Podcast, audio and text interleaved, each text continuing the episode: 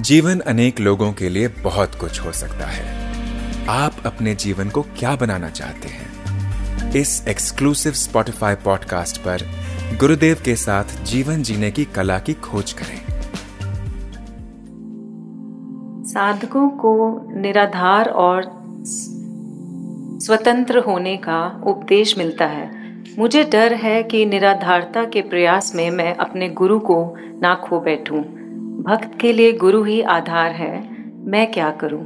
देखो, जो सत्य है, आत्मा है, आत्मा को खोने की ज़रूरत नहीं ईश्वर, गुरु, आत्मा, ये तीनों आधार है तो लक्ष्य भी है, वो एक ही है। गुरु सिर्फ़ एक शीशा है, मिरर है। शीशे के सामने तुम जैसे हो तो वैसे तुम, तुम्हारा रिफ्लेक्शन होता है।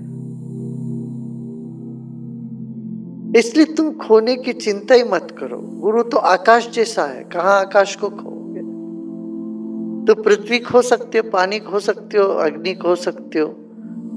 वायु को भी कुछ हद तक अच्छे वायु को खो सकते हो। दिल्ली जाओगे तो अच्छी हवा भी नहीं मिलेगी।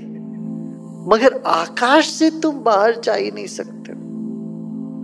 ये पाँच तत्वों में आकाश से कभी कोई बाहर जा ही नहीं सकता।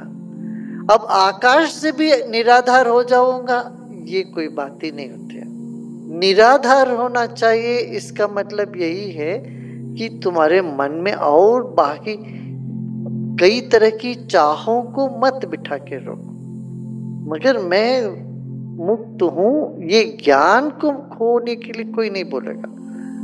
प्रेम को छोड़ो, कोई नहीं बोलेगा। सत्य को छोड़ो, कोई नहीं बोलेगा। अरे निराधार माने सत्य को छोड़ दे। इस, ऐसा नहीं है। नाम जपन क्यों छोड़ दिया?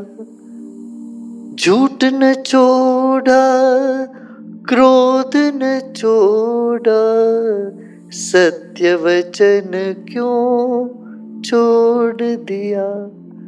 नाम जपन क्यों छोड़ दिया? बहुत सुंदर उन्होंने कहा, बाकी सब चीज़ों नहीं छोड़ते, ये वो सब चीज़ों को आधार मत रखो, सत्य को कभी तुम छोड़ नहीं सकते। आशा है आपको ये एपिसोड पसंद आया होगा।